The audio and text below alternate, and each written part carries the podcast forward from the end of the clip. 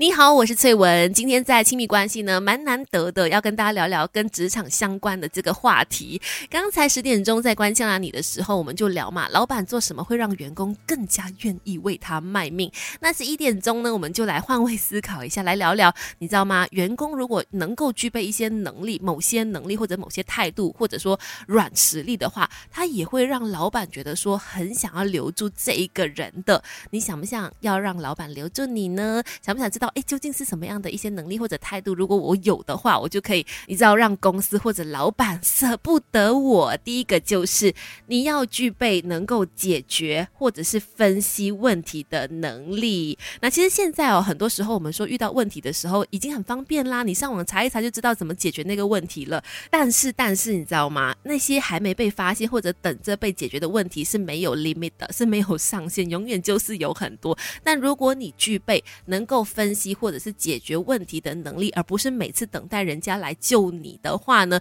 其实你一次一次会让老板哦更加能够感受到你的重要性。再来一个呢，就是很多人也都会常常在讲的，当你具备创新还有创造的能力的时候，哎，真的就会让老板非常的看重你了。就算是感情动物，也需要理性分析，打开心房，用心聆听，Melody 亲密关系。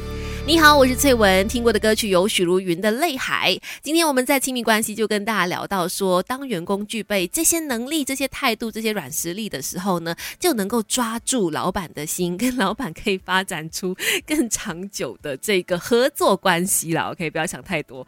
那什么样的一些能力呢，能够让老板觉得说啊，这真的是一个人才，要好好的留住他呢？接下来要说的就是这个创新还有创造能力了。这一点，我想每一个公司都很需要的。谁不希望？自己请进来的人呢，能够为公司带来更多的创意，或者是有更多新的发展方向等等。但是这里必须强调的一点就是，你除了要有这个创新的能力之外，你可以想到很多很厉害的 idea 之外，你同时也要有这个把概念落地的能力，好吗？就是你也必须要实现你所讲的东西的那个能力，而不是说一直在天马行空的提出很多的、抛出很多的想法啦，然后要去实现的时候，哦。就遇到很多的困难做不到，或者是在要实现的时候才发现哦，原来有一些地方哦可能不是那么实际啦，我们就拿掉它等等的，让你这个一开始的完美所谓创新的 idea 呢根本就没有办法展现出来。所以当我们说具备创新和创造能力的时候呢，其实也包括说实践的能力。OK，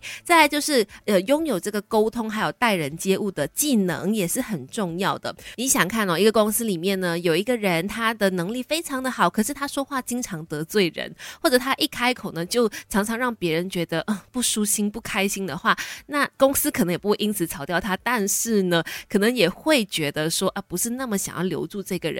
相反的，如果呃今天你具备沟通跟待人接物的技能，在每一次发言的时候，不管你面对的是同事啦、上司还是下属都好，你都有这个同理心，或者说能够呃充分的考虑到对方听到你说话的时候他的这个心情，然后可以感同身受别人的这个想法的话，那当然。当你具备这个能力的时候，公司也就会更加觉得嗯，非常的珍惜了。就算是感情动物，也需要理性分析，打开心房，用心聆听。没了亲密关系。你好，我是翠文。如果想要跟公司、跟老板发展出更长远的合作关系，关系更加亲密的话，究竟身为员工应该要具备怎么样的态度或者是能力呢？最后一个要说的，我觉得也是在疫情之后更加体现出它的重要性，那就是敏捷的灵活性啦。因为尤其在疫情期间呢，发生了很多我们想都没有想过的状况。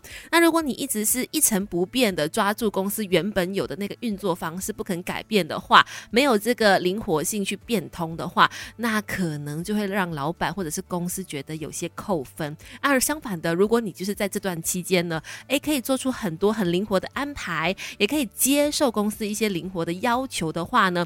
其实他就会让公司或者是让老板呢，在心里大大的加分了。是的，能不能够接受灵活的工作内容、工作环境、工作模式，都是体现出一个员工特质的非常重要的方法哈。当然，也是你表现的时候表现的机会啦。所以呢，想要让老板留住你，想要让公司爱你的话呢，方法提供给你了，就看你会不会懂得把握住了。好啦，今天的亲密关系就分享到这里，